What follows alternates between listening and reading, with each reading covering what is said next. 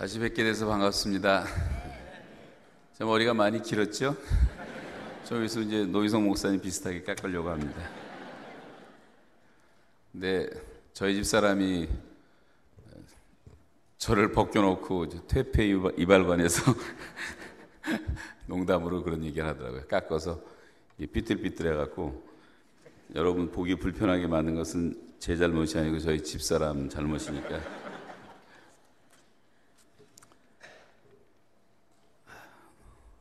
너무나 감사한 이야기를 어떻게 다 말로 표현할 수가 있겠습니까? 그렇지만 아, 감사라고 하는 것은 표현할 때 진정한 감사가 됩니다. 그래서 오늘은 감사를 표현합시다라는 제목으로 말씀드리겠습니다. 한번 따라서 하세요. 감사를, 감사를 표현합시다. 미국의 어떤 목사님이 설교 초대를 받아서 버스를 타고 가는 도중에 이제 어떤 뚱뚱한 여자가 아이를 다섯이나 데리고 아, 옆에 앉더랍니다. 이 여자가 아이들과 함께 막 밀어닥치는 바람에 이 목사님이 밀려나서 저 구석으로 쪼그려 앉게 되었습니다. 속이 상하고 기분이 나빴지만 그날 설교 제목이 범사에 감사라는 제목이었습니다. 그래서 이런 경우에는 뭐라고 감사해야 하나 한참 고민을 했다고 합니다. 그러다 한참 후에 생각난 것이 이런 기도였습니다. 하나님, 이 옆에 이 여자가 제 아내가 아닌 것을 감사합니다. 어색한 감사의 표현이긴 하지만 어쨌든 여러분 감사를 표현하는 노력은 하셔야 됩니다. 종은 울릴 때까지 종이 아니다.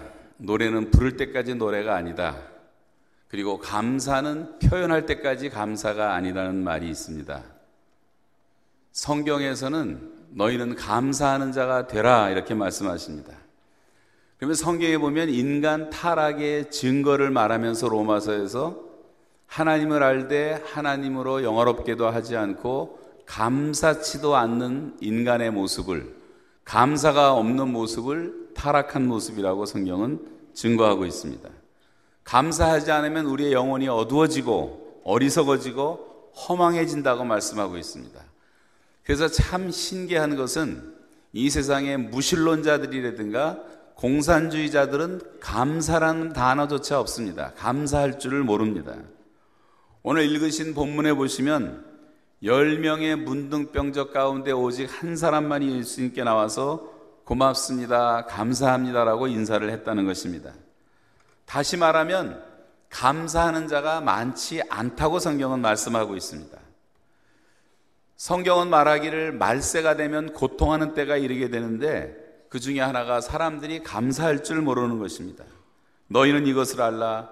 말세에 고통하는 때가 이르리니 감사치 아니하며 하나님께 대한 감사를 잃어버리는 세대가 되었습니다. 이 10명이 치유를 받았는데 오직 한 명만 예수님께 돌아와서 감사를 드렸습니다. 한 사람만이 감사를 잊지 않았다는 사실. 그런데 그 중에 한 사람이 감사를 잊지 않았던 이유가 도대체 무엇일까? 오늘 우리는 이 사람을 통해서 감사를 잊지 말고 살아야 될 이유를 같이 생각해 보겠습니다. 첫째는 과거의 모습을 잊지 말아야 하기 때문입니다. 대부분 우리가 감사를 망각하는 것은 과거를 망각하기 때문입니다. 여기서 치유를 경험한 사람들이 정말 자기가 나병 환자로서 겪어야 했던 그런 수모와 불행한 과거를 기억한다면 어떻게 감사를 망각할 수가 있겠습니까? 그러나 그 중에 유독 한 사람만이 감사를 망각하지 않을 수 있었던 다른 이유가 있었을까? 오늘 18절에 보면 예수님이 이런 말씀을 하셨는데 주목해서 한번 같이 읽어보겠습니다. 시작. 이 이방인 외에는 하나님께 영광을 돌리러 돌아온 자가 없느냐 하시고 여기서 예수님은 돌아온 그 사람이 이방인이라는 말씀에 주목을 하십니다. 이방인이었다. 그 당시에 이방인이라는 것은 한 어떤 개인의 핸드캡이라고 할 수가 있어요. 하나님께 선택받지 못한 어떤 열등감을 갖고 살아가는 그 사람이었지만 그가 치유를 경험했을 때 그의 그 열등감 때문에 오히려 더 큰 하나님께 대한 감사와 감동을 느꼈던 이유라고 말할 수가 있을 것입니다. 나 같은 이방인에게도 이런 은혜를 베푸셨구나. 이것이 바로 그가 주님께 돌아와서 주님께 감사를 하게 되었던 원인이라고 할 수가 있습니다. 여러분, 하나님께 가장 사랑을 받았던 사람 가운데 한 사람은 다윗입니다. 다윗은 어떤 사람인가? 다윗은 평생을 감사함으로 살아갔던 사람이었고 오늘 우리가 시편도 읽었지만 무수한 시편의 내용은 다 감사의 시였습니다. 그는 자기의 과거의 모습을 잊지 않습니다. 다시 한번 다 같이 사무엘하 7장 18절을 읽겠습니다. 시작. 다윗 왕이 여호와 앞에 들어가 앉아서 이르되 주 여호와여 나는 누구이오며 내 집은 무엇이기에 나를 여기까지 이르게 하셨나이까. 다윗은 평생 나이가 들을수록 더 감사한 거예요.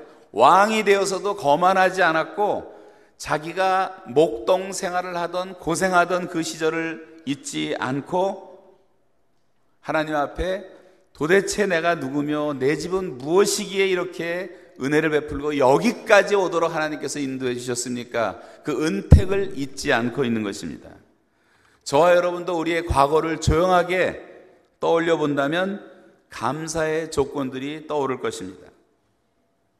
여러분, 과거에 아팠던 기억들, 실패했던 것들, 사업이 무너져서 고생했던 것들, 우리에게 많은 과거의 아픔들이 얼마나 많이 있습니까? 그것들을 생각해 보세요, 지금. 또 시간을 갖고 조용히 한번 생각해 보세요. 지금 나의 모습에 우리가 얼마든지 많은 감사를 드릴 수 있지 않겠습니까? 오늘은 제가 이북에 갔다 왔기 때문에 제 얘기를 조금 드리는 것을 양해해 주시기 바랍니다.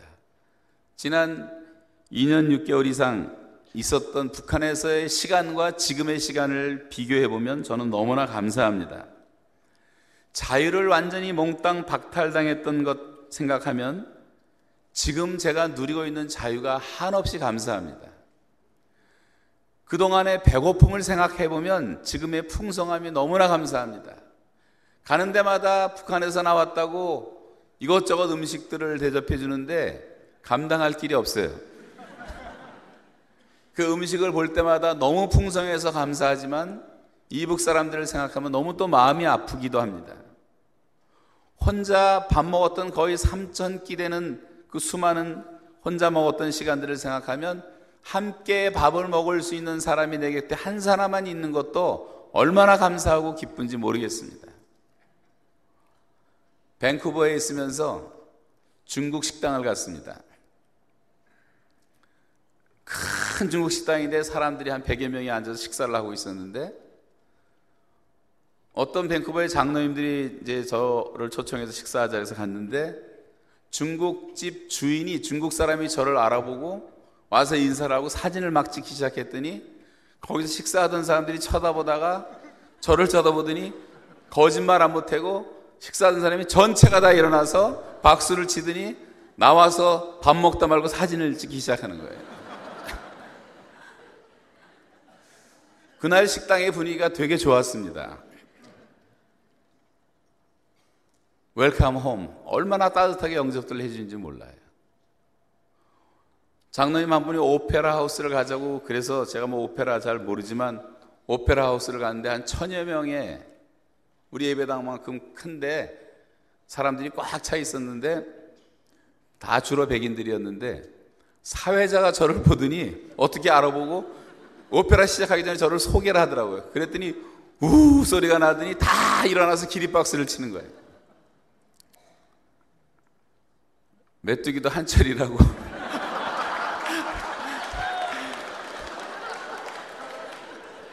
거기 주로 할머니, 할아버지가 많은데 이 사람들은 집에서 보는 게 테레비잖아요. 그러니까 저를 아나 보다 생각해서 끝나고 또 사진 찍고 했는데 이렇게 사람들하고 함께 더불어 산다는 것이 얼마나 감사한 축복인가. 여러분 외로움을 느껴보지 않으면 그 함께하는 즐거움의 값어치를 잘 모를 수가 있단 말이에요. 함께 한다는 것이 얼마나 큰 기쁨인가. 혼자 여러분 한 3천 번 밥을 드시라고 말하면 안 되겠지만 극도의 그동안의 외로움을 생각하면 누구라도 한 사람이라도 대화의 대상이 있다는 것이 너무 감사합니다. 저를 지키는 가드들만 저를 상대하는 제 눈에 보였던 사람들이었습니다. 그 사람들은 법적으로 저와 대화를 못하게 돼 있었습니다. 그래 인간이니까 좀 친하게 지내는 착한 사람들이 있어서 어느 정도 대화가 가능했지만 어떤 사람은 2년 6개월 동안 한마디도 법을 지키라고 안 하는 사람이 있었어요. 여러분 우리가 함께 대화하며 산다는 것이 얼마나 큰 은혜인지 모릅니다. 여러분도 여러분의 그런 어떤 힘들었던 시절들을 생각해 보세요. 그럼 지금 누리고 있는 이 축복이 얼마나 감사합니까? 하나님께 감사할 수가 있는 것입니다. 바울은 자기의 과거를 생각하면서 나는 죄인 중에 괴수라는 말을 여러 번 반복합니다. 그래서 하나님의 은혜에 내가 너무 감사한다. 그러면서 우리에게 보다 근본적이고 영적인 그런 과거를 잊지 말라고 권면하고 있어요. 에베소서 2장 11절 12절을 함께 읽겠습니다. 시작. 그러므로 생각하라. 너희는 그때 육체로는 이방인이요.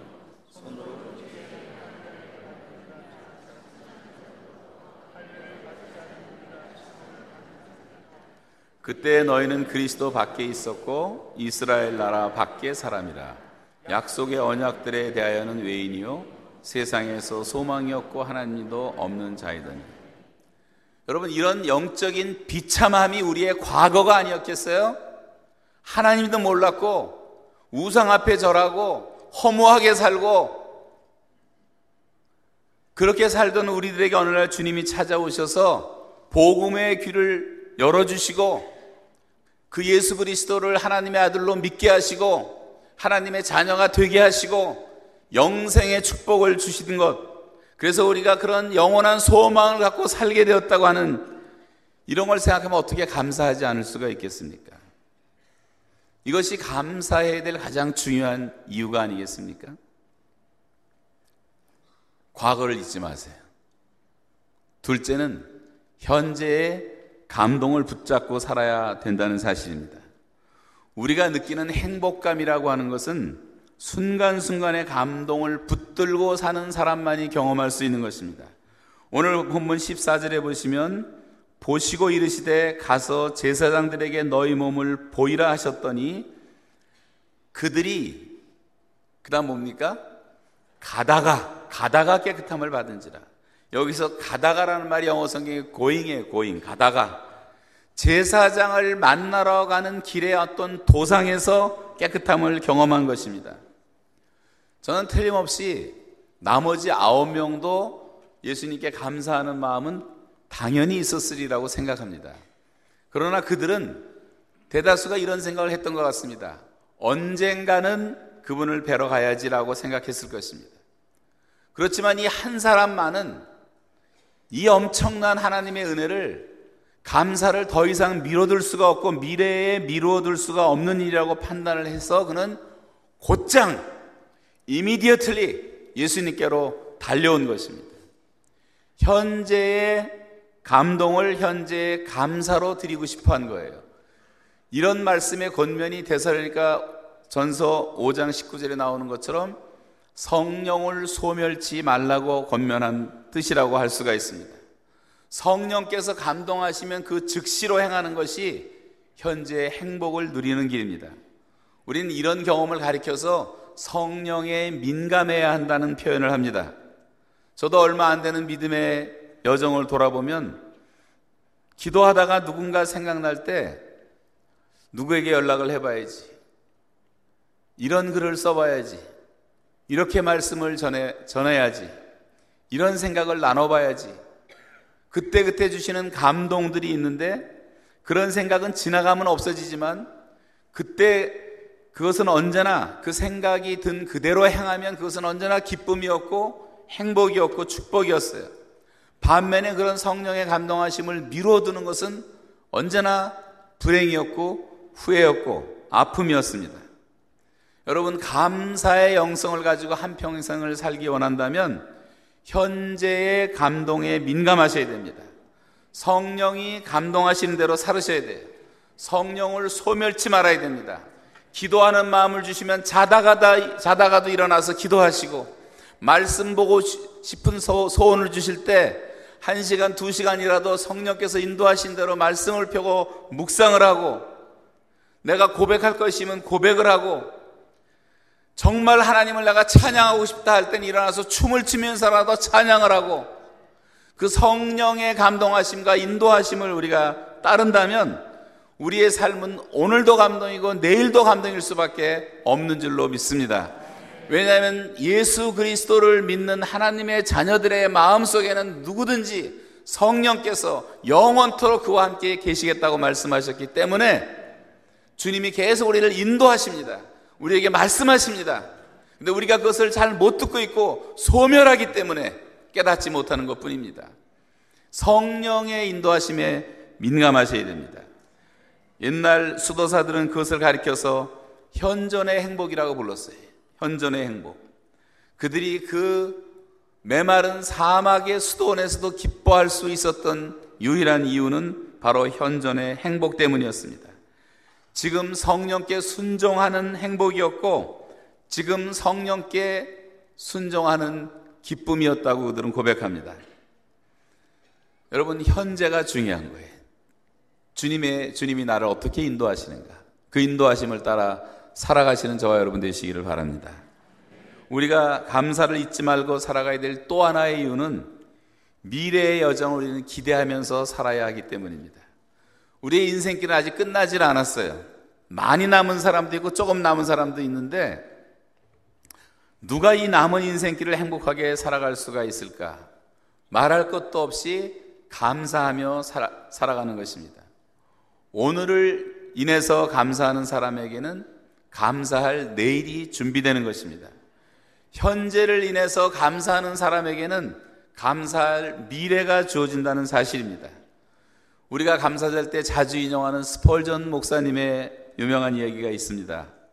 촛불을 인하여 감사하는 자에게는 달빛이 주어지고 달빛을 인하여 감사하는 자에게는 햇빛이 주어지고 햇빛을 인하여 감사하는 자에게는 햇빛도 필요 없는 천국이 주어진다.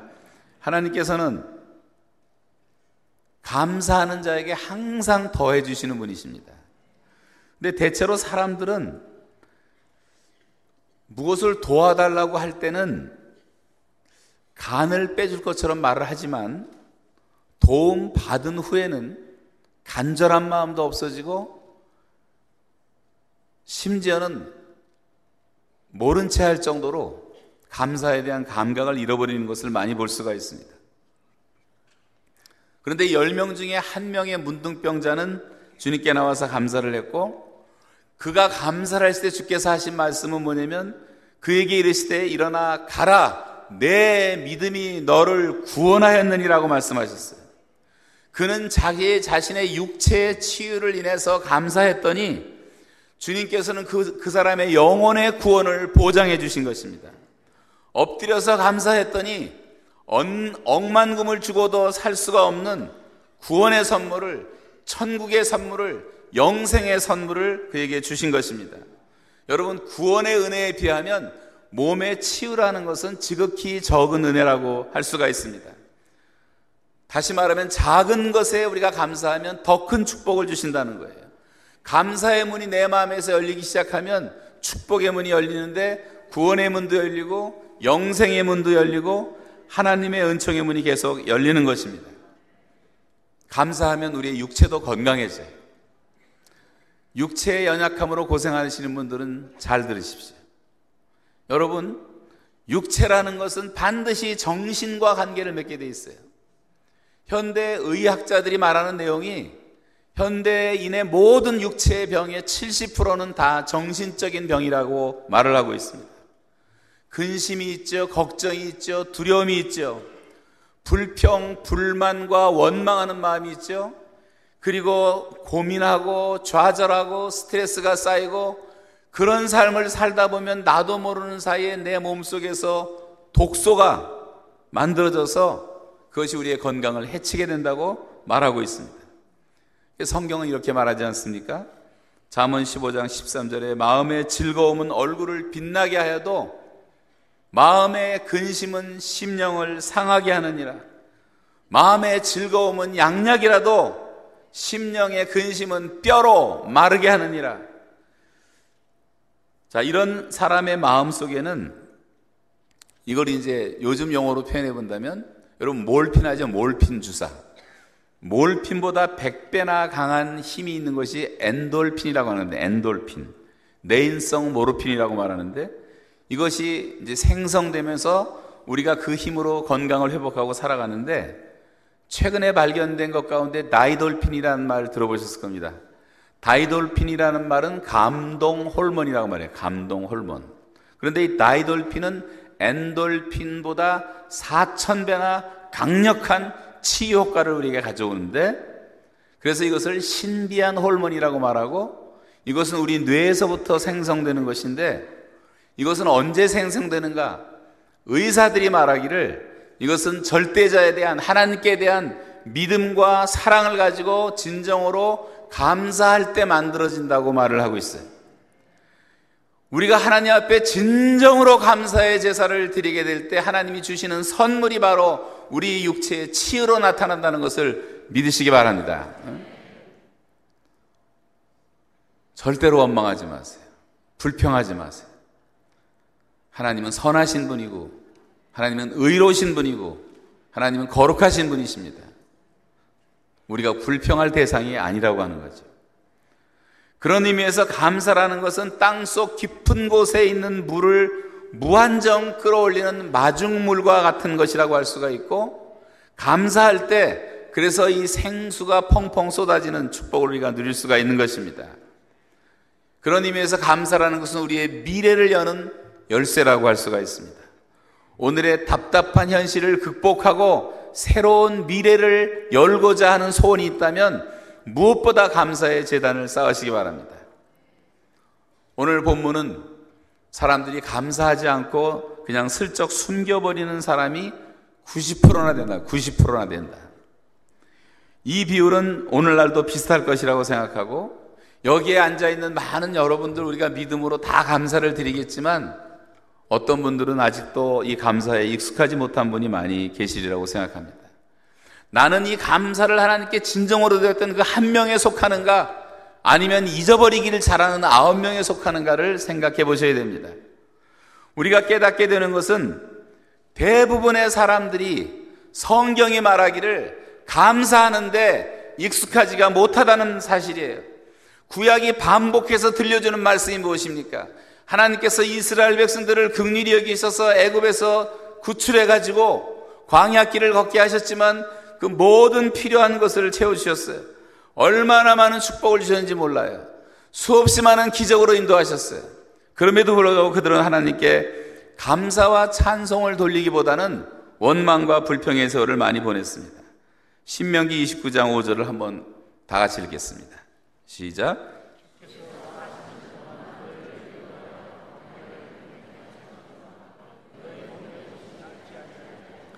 너의 발에 신이 헤어지자. 얼마나 신기한 일이에요. 40년 동안 하나님께서 인도하셨어요. 몸에 옷이 낡지, 않, 지 않았고 발에 신이 헤어지지 않았다.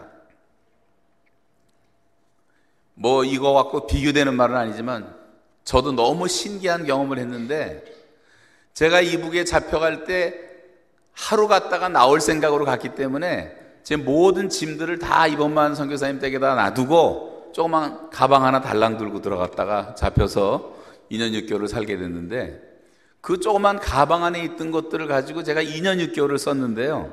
그 중에 하나가 대한항공에서 주는 쓰레빠 하나가 있었어요. 그 쓰레빠를 2년 6개월 9일을 신었는데 매일 신었어요, 그거를. 근데 헤어지지가 않았어요. 그래서 대한항공이 제가 정말 고마운 게 그걸 찔기게 만들어줘서 너무 고맙다고. 그거 한 번 쓰고 버리는 건데 그런 식의 얘기입니다, 지금. 해어지지가 않았다. 또 제가 입었던 옷이 청바지하고 자켓이 있었는데 저기 디트로이트 갔을 때 그때 그 동원하러 갔을 때 노희성 목사님을 같이 돌아다니다 노 목사님이 골라줘 갖고 제가 처음으로 한 40년, 50년 만에 청바지를 처음 사서 입었는데 그 찔긴 옷을 입고 갔기 때문에 그 잘 때는요 밖에서는 못 입지만 잘 땐 그거 다 입고 자고 잠바 입고 자게 해줘요. 추우니까 겨울에 추우니까. 그게 하나도 해지지 않았어요. 면도기가 하나 있었는데 일회용 면도기인데 일회용 면도기를 2년 6개월을 썼어요 근데도 그것도 계속 쓸, 쓸만 하더라고요 조금 따갑게 아프긴 했지만 여러분 그런 식으로 하나님께서 이스라엘 백성들을 다 보호해 주셨다. 모든 필요를 그렇게 지켜 주시고 보호해 주셨다는 것입니다. 배고플 때 만나와 메추라기로 먹여 주시고 불기둥과 구름 기둥으로 인도해 주시고 반석에서 생수가 나게 하시고 날마다 하나님이 동행해 주시고 이렇게 하나님이 사랑해 주시고 축복해 주셨으면 날마다 하나님께 감사하고 기뻐하고 찬송하며 하나님께 영광 돌리는 것이 마땅함에도 불구하고 도리어 이스라엘 사람들을 보세요. 시간만 나면 원망하고 불평하고 짜증내지 않습니까? 그러니까 하나님이 너희들은 감사를 할 줄 모르는 목이 고든 백성이라고 말하잖아요. 여러분, 그게 남의 얘기 같습니까? 우리가 살아갈 때 정말 매일매일 성령의 감동으로 감사하면서 사십니까? 아니면 아직도 육에 속해서 어쩌다 감사는 하지만 뭔가 불만스럽게 사십니까? 일본의 우찌무라 간조가 한 얘기 가운데 감사하는 마음이 생기지 않는 메마른 마음을 가지게 되는 것은 저주라고 말했어요. 감사하지 않는다고 그 사람을 벌 주는 형법은 어디에도 없, 없습니다. 그러나 탈무드에 이런 명언이 나옵니다. 감사를 모르는 자를 벌하는 법을 하나님께서 만들지 아니한 것은 감사할 줄 모르는 자를 이미 불행으로 벌하셨기 때문이다. 감사할 줄 모를 때 벌써 그는 불행이라고 하는 벌을 받고 있는 것입니다. 여러분, 우리 속에 이런 불평, 불평과 원망의 바이러스가 침투하지 못하도록 항상 깨어있는 게 얼마나 중요한지 몰라요. 이 불평과 원망의 바이러스에 감염되면 사람은 누구나 망하게 돼 있어요. 이런 모든 나를 죽이는 이 바이러스를 이기는 유일한 백신은 감사밖에 없습니다. 여러분, 암보다 더 무서운 질병이 뭔지 아십니까? 감사 불감증이에요. 감사를 모르는 자는 하나님께서 너무 싫어하시는 거예요. 그 무신론자들이나 하는 짓이에요. 하나님이 우리를 사랑하시고 돌보시고 지켜주시고 필요를 채워주시고 기도를 응답해 주시고 우리의 죄를 다 용서하시고 영원한 선물을 주신 그 하나님께 어떻게 우리가 감사하지 않을 수가 있겠습니까?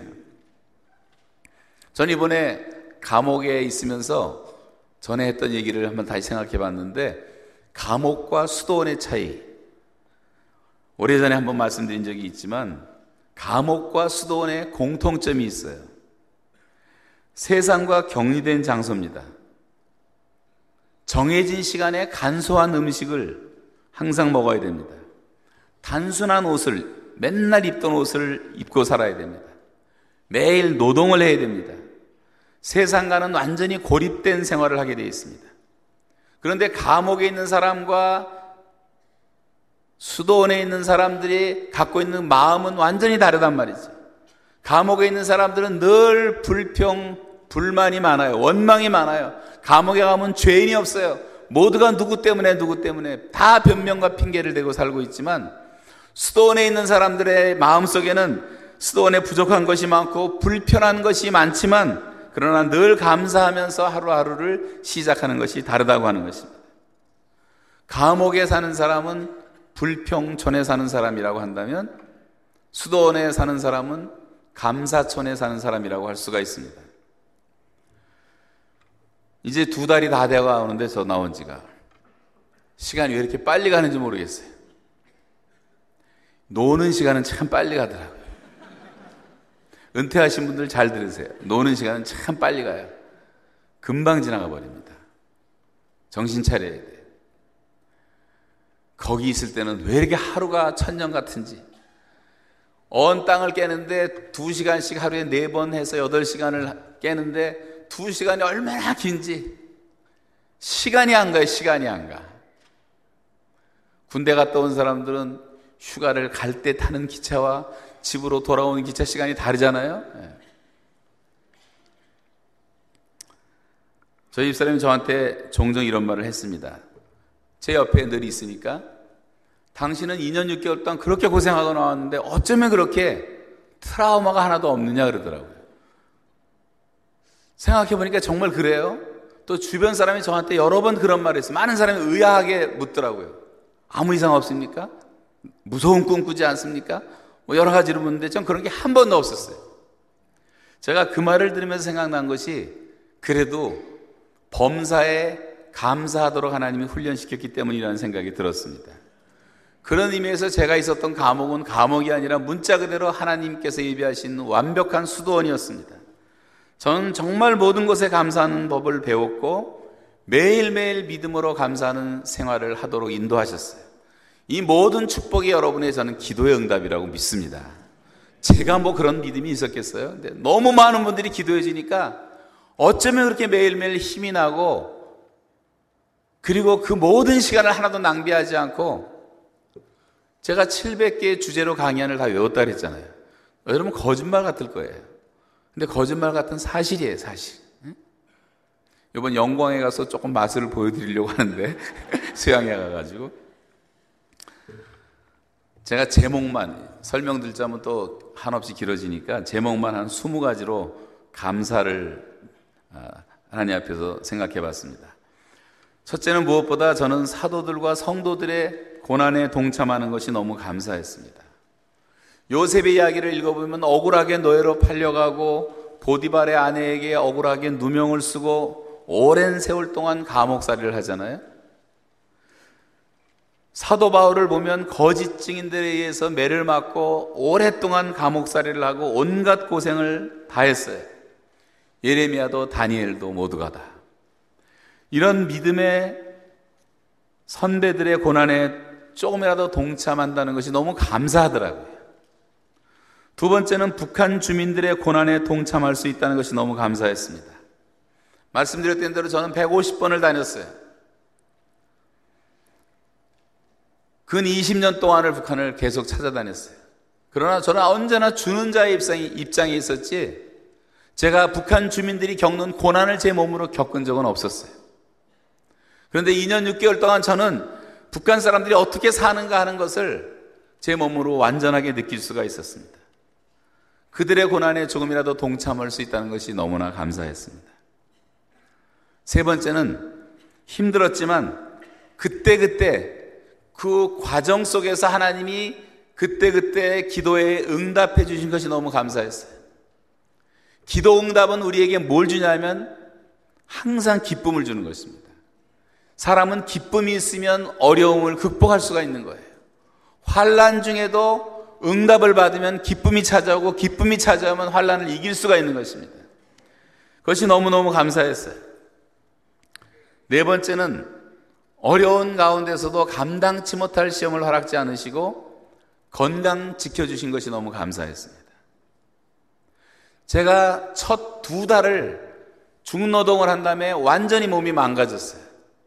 거짓말 같을 정도로 팔을 움직이지를 못하겠고 옆구리에 늑망염이 와서 너무 결이고 잠잘 때 배가 들어가서 숨을 못 쉬겠고 몸무게는 23kg가 두 달 만에 빠져버리고 발에는 동상에 걸려서 발가락 끝이 시커멓고 그런데 그때 하나님이 거기서 스탑을 시키시고 병원으로 집어넣으셨어요. 일주일, 이주일만 더 그렇게 살았을 때제 발가락은 잘라질 가능성도 있었어요. 하나님은 감당치 못할 시험은 안 주셨습니다. 건강을 주셨습니다. 몸무게도 북한 덕분에 적당하게 줄었고 몸도 가벼워졌고 생각해보니까 다 감사한 일들이었습니다. 다섯 번째는 고난으로 인해서 내 속에 그동안 남아 있었던 나를 괴롭히고 있었던 모든 죄악의 불순물들을 깨끗하게 제거해 시켜 주신 것이 너무 감사했습니다. 풀무불에서 정금이 나오듯이 내 속에 남아 있었던 모든 탐욕과 교만과 음란과 부정한 모든 생각에서 저를 완전히 해방시켜 주셨어요. 마지막 나오는 날까지 시간 남은 영광에 뜨는 것 말씀 다 드리겠지만 다 드릴 생각이 없는데 너무 재밌는 일들이 많았어요. 벌레 죽이는 일부터 시작해갖고 그것이 다 하나님께서 저에게 주신 교훈들이었어요. 여섯 번째는 어떤 경우에도 하나님을 신뢰하며 승리할 수 있는 믿음을 주신 것이 너무 감사했습니다. 이 믿음이라는 방패가 없었으면 저에게 공격해오는 모든 의심과 두려움과 공포와 이런 것을 막아낼 수가 없었을 거예요. 여러분, 이 믿음으로 우리가 산다는 것이 얼마나 감사하지 몰라요. 여러분, 믿음의 방패를 사용해서 여러분을 공격해오는 모든 두려움을 다 이기시기를 주님의 이름으로 축복합니다. 두려워할 것이 아무것도 없어요. 일곱 번째는 예수님의 고난에 동참하는 것이 너무 감사했습니다. 주님이 받으신 너무도 모순된 재판, 억울한 재판, 잔인한 재판, 불합리한 재판의 의미를 깨달으면서 얼마나 감사했는지. 내가 당한 고난이 너무 억울하다고 생각을 했지만 예수님 생각하니까 아무것도 아니었어요. 내가 무거운 짐을 지고 있다고 생각했지만 그 주님을 생각하는 동시에 십자가를 바라보는 순간에 나의 모든 무거운 짐은 정말 깃털처럼 가벼워짐을 느꼈어요. 제가 혼자서 춤도 췄어요. 너무 기뻤어요. 감사해서. 여덟 번째는 꿈과 환상으로 위로해 주시고 소망을 주신 것이 너무나 감사했습니다. 주여 지난날 내 꿈에 배웠으니 그 꿈 이루어 주옵소서. 이 찬송을 계속 부르면서 919일을 견뎌냈어요. 하나님이 꿈을 반드시 이루어 주시겠지.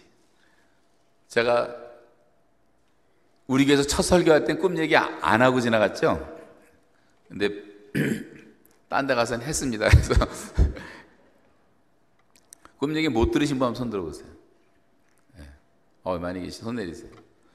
인터넷을 통해서 들으신 분손 들어보세요. 비슷비슷하시네. 한 사람에도 실족함이 없게 하기 위해서 제가 그냥 간단하게 하겠습니다. 제가 재판을 받고 사형 구형을 받았다가 나중에 종신형을 받고 그날 밤 잠들었는데 그날 밤 뭐 잠이나 오겠습니까? 그런데 저는 푹 잤어요. 잠들었는데 그날 밤에 희한한 꿈이 나타났는데 지금도 명백한 꿈인데 이렇게 머리가 큰 호랑이 대가리만 나요. 머리만 나오는데 호랑이가 뭘 먹고 있는데 뭐 그렇게 많이 먹는지 뭐 질질 흘리면서 먹고 있더라고요. 먹고 흘리고 먹고 흘리고 먹고 있어요. 근데 그 앞에 제가 딱 떨어졌는데 요만한 존재로 제가 떨어졌어요. 저를 쳐다보더라고요. 뭐 삼켜버리면 저는 그대로 들어가는 건데 근데 저를 먹을 생각은 안 하더라고요. 쳐다만 보고. 그게 두려워서 제가 도망을 갔는데 가다가 땅속으로 가면서 계속 보고 하는데 계속 뭘 먹고만 있지 저를 잡아먹진 않았어요. 땅속 깊은 데로 계속 계속 걸어가다 한참을 가다가 오른쪽인가 이렇게 꺾어져서 조금 더 갔는데 갑자기 예수님의 손이 나타나더니 저를 이렇게 들어서 땅 위로 올리시는 거예요. 어두운 터널에서 밝은 세상으로 나왔는데 그 손 안에 있는 제 모습이 아름다운 금두꺼비의 모습이었어요. 시커먼 금두꺼비가 아니라 금 색깔에다가 약간 빨간스름한 색깔까지 섞여서 제가 지금도 영롱한데 참 그 아름답다는 생각을 했는데 그리고 예수님이 저를 이렇게 놓으시면서 배경은 한국적 배경이었던 것 같은데 미사리 같은 곳이었어요.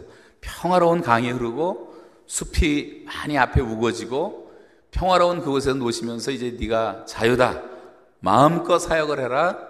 뭐 이런 등등의 얘기였는데 그리고 이제 꿈을 꿨는데 그것이 저한테는 이렇게 해석되어지는 거예요. 그 뭘 많이 먹고 있는 호랑이는 누군지 여러분이 짐작하시리라고 생각하고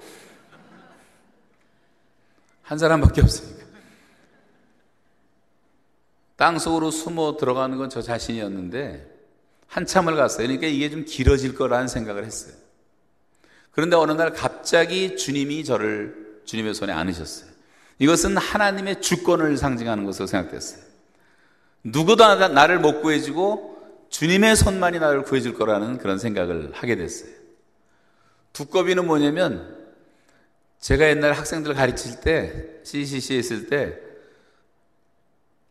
제가 개구리라는 별명을 붙여준 아이가 화가 나니까 저한테 두꺼비라는 별명을 붙여줘갖고 저를 두꺼비 간사라고 부르는 게 다 퍼져갖고 두꺼비가 됐는데 별명이. 그 생각이 나면서 베드로 생각이 나는 거예요. 베드로가 예수님을 부인하고 도망가서 갈릴리에서 고기 잡을 때 예수님이 부활하신 다음에 새벽에 베드로를 찾아와서 식사를 마련해 놓으시고 아무런 책망도 안 하시고 아주 부드럽게 조반하자.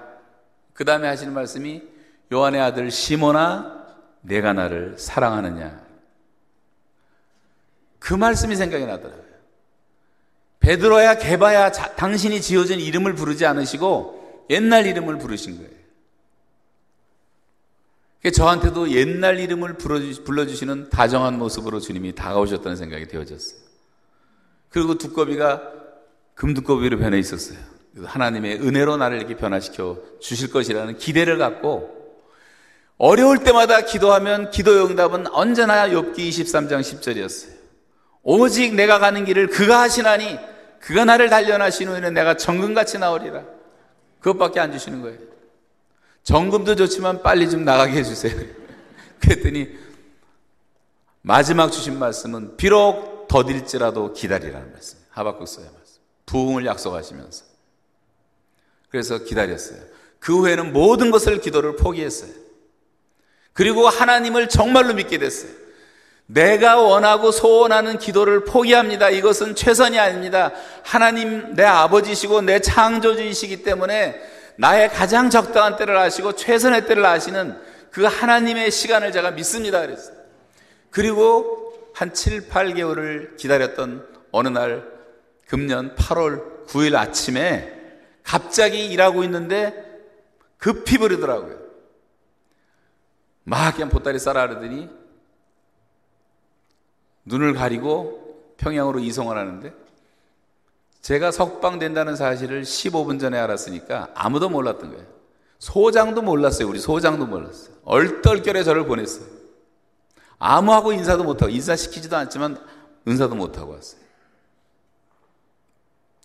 미국도 저를 도우려고 노력을 많이 했고 카나다 정부 말할 것도 없고 대한민국 정부도 이번에 김하중 장관님 만났더니 반기문 장관하고 만나서 제 문제를 깊이 상의하고 북한에 가서 김정은 만나서 얘기하겠다고 다 다짐까지 받았는데 못 갔잖아요 그분이. 북한에 있는 서열 10위 안에 들어있는 사람 가운데 두 사람 정도도 저를 누구라고 말하지 않겠지만 저를 도우려고 애를 썼어요. 한 사람은 세상을 떠났어요. 그런데 하나님이 그 도, 도울 수 있는 모든 도움의 손길을 다 막아버리고 아무도 저를 못 돕게 만드셨어요.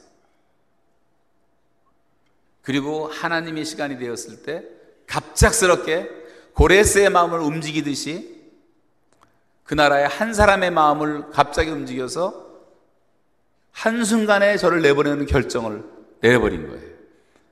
북한 대표 6명과 우리 카나다 특사 6명이 이틀 동안 진통 가운데서 협상을 벌였는데 해결이 안 된 상태였어요. 제가 들어갔을 때만 해도.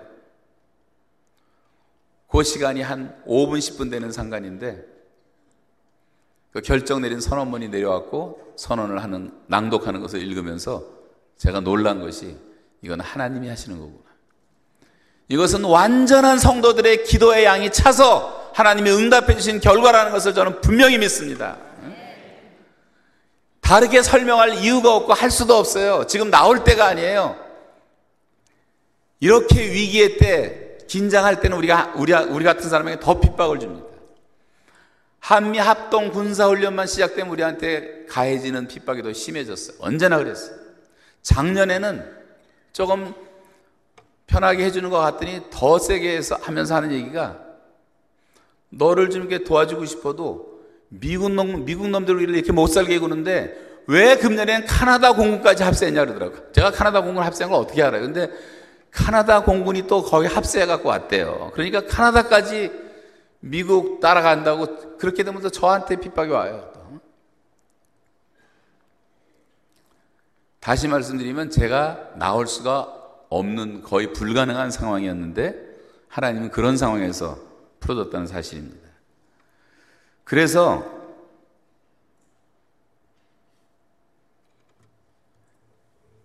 제가 무슨 얘기하다 그 얘기인지 모르겠지만 꿈 얘기하다 그랬죠 꿈 얘기.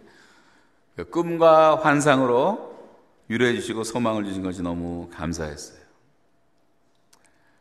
뭐 두고두고 얘기해야 되니까 그만하겠습니다. 아홉 번째는 TNTC GTS 간단히 말씀드렸었는데 학교가 운동, 통대원 운동 모든 교회, 한국의 6만 교회, 미국의 40만 교회, 카나다의 수만 개의 교회들 다 문 열어놓고 만민이 기도하는 집을 만드는 운동, 모든 크리스찬들이 성경을 들고 다니는 운동에 대한 비전을 주신 것이 너무나 감사했는데 이 비전을 주셨던 날 아침에 골짜기에서 밭을 갈고 일하고 있는데 굉장히 날이 흐렸어요. 거기는 뭐 도구도 없어서 다 그냥 옛날처럼 맨손으로 호미 갖고 일하고 다 풀 뽑고 일하는데 껌껌했어요. 양쪽이 이 산이 이렇게 있었고 그런데 이 하나님이 비전을 주시니까 너무 기쁨이 오잖아요.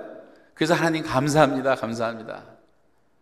그러게 하나님께 감사를 드리고 있는데 한순간에 하늘이 이렇게 구름이 벗겨진 것도 몰랐어요. 한 2, 30분도 안 지난 것 같은데 완전히 벗겨지면서 새파란 코발트색의 하늘로 바뀌더니 저쪽을 보니까 이게 쫙 비쳐가는데 너무 황홀한 모습이 하늘에서 연출되더라고요. 하나님은 이 자연을 통해서도 역사하시지 않습니까? 환경을 통해서도 역사하시고. 그래서 그런 비전에 대한 확신과 믿음을 주셨어요. 그래서 저는 그 소원을 주시는 한 비전을 그대로 실천하려고 합니다. 이런 것이 너무나 감사했고, 열 번째는 날마다 은총의 표적을 보이신 은혜가 너무 감사했어요. 때로는 들에 핀 작은 꽃들을 통해서 하염, 한없는 은혜와 감사를 느끼게 만드셨고, 때로는 새들의 노래소리를 통해서 은총의 표적을 보여주셨고 뭐 엄청나게 더웠던 올 여름 6월 7월 달에는 시원한 바람을 하나님이 대형 선풍기를 틀듯이 기도할 때마다 틀어주심으로 하나님께 주신 은혜를 경험하게 만드신 그 하나님의 sign of favor가 얼마나 제 마음에 감사하게 와닿는지 제가 시편 86편을 내 시편처럼 읽게 되었어요.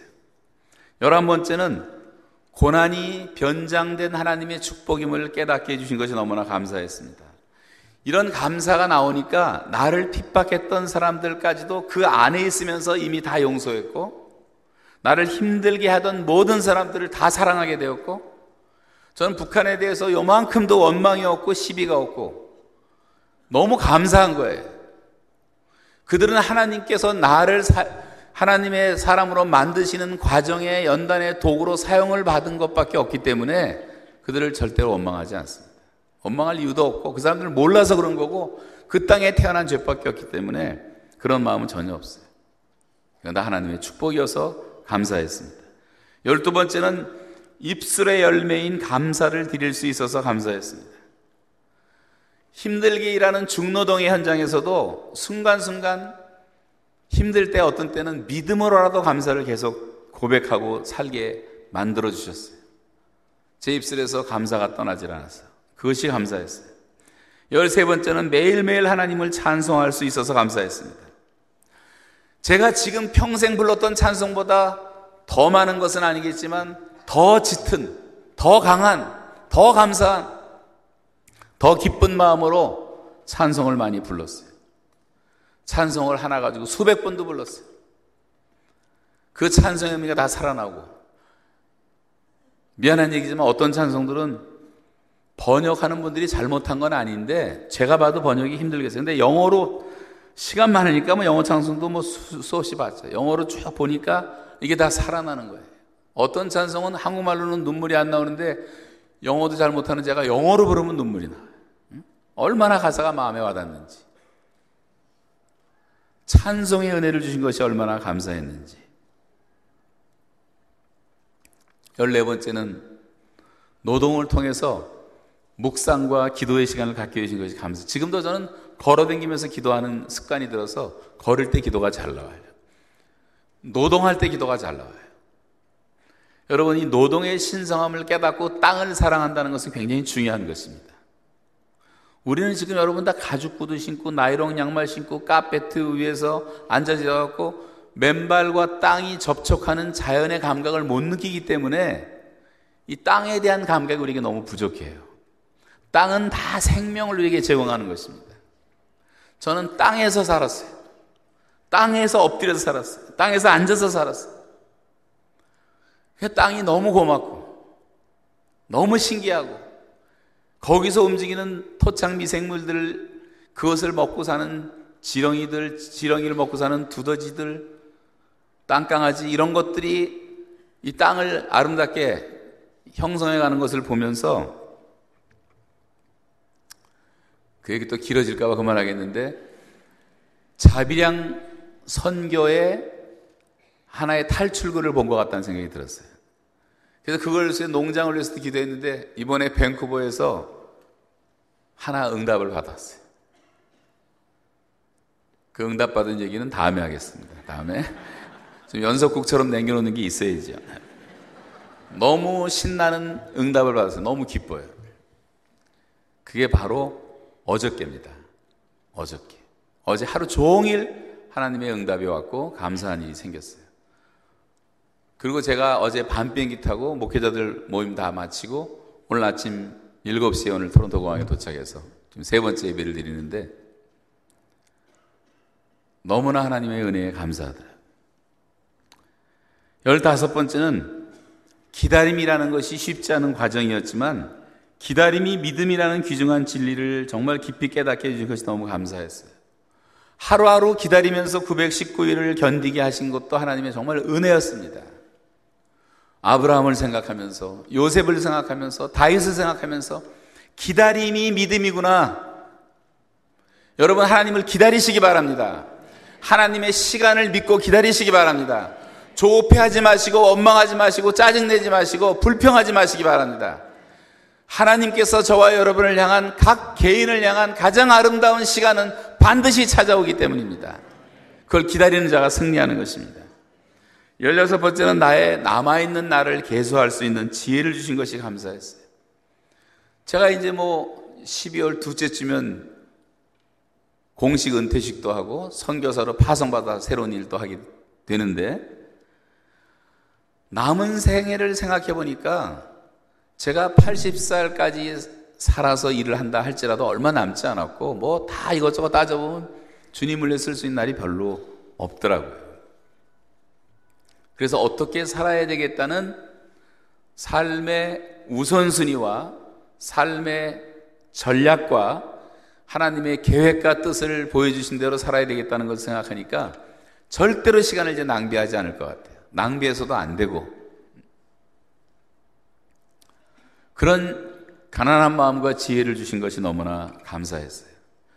여기 60이 넘으신 분들은 저와 함께 이제 할 일이 많이 있습니다. 놀 생각 그만하시고 그동안에 옛날로 골프 친 거 만족하게 생각하시고 할 일이 너무나 많아요. 밴쿠버에서도 조용하게 지내려다가 조용하게 지낼 수가 없어서 밴쿠버 목회자들 다 모여서 아마 근 몇 년 동안의 목회자들이 제일 많이 모였다 그러죠. 다 모여서 저한테 한 3시간 시간을 주더라고 넉넉하게.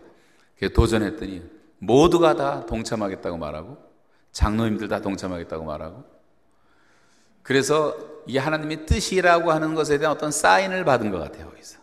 가는 교회마다 다 그렇게 반응하고.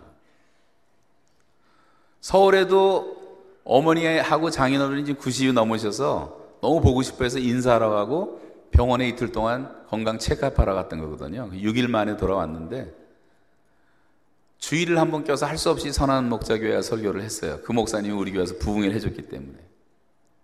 근데 거기서도 제가 너무 많은 사인을 받았어요. 하나님의 그 은혜를 많이 느꼈고 대한민국에도 준비된 사람이 너무나 많이 있었어요. 하나님이 새로운 일을 하실 것을 저는 분명히 믿습니다.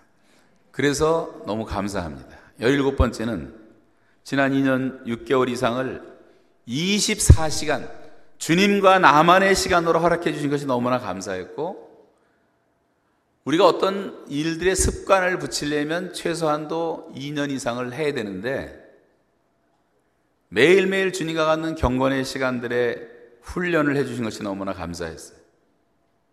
18번째는 병원 신세를 많이 졌지만 병원 신세를 지는 덕분에 일을 하지 않고 요만한 방에 한 발자국도 단 한 번도 밖에 나가지 않고 두 달, 그 다음에 또 나가서 일하다가 또 몸이 쓰러지면 또 두 달, 또 6개월 일하다가 또 쓰러지면 두 달. 그래서 6개월을 병원에 있었어요. 제가 일한 것은 2년 채 안 되고 그것을 생각하니까 얼마나 감사하냐면 성경을 자는 시간 빼놓고는 눈에서 띄지 않고 볼 수가 있었어요. 졸음도 안 왔어요. 거기 어디라고 좁니까? 감시 카메라가 있는데.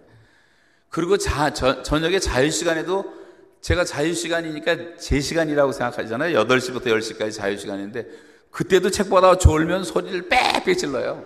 어디서 조냐 그러고 저기 가서 앉아 있으라 그러고 제 아들보다도 어린 친구들이 소리를 지를 때 마음이 상하기도 했지만 그때그때 또 용서하고 어쨌든 성경을 많이 읽고 묵상할 수 있는 은혜를 주신 것이 너무 감사해서 말씀과 찬송의 은혜가 넘쳐났다는 것을 고백합니다.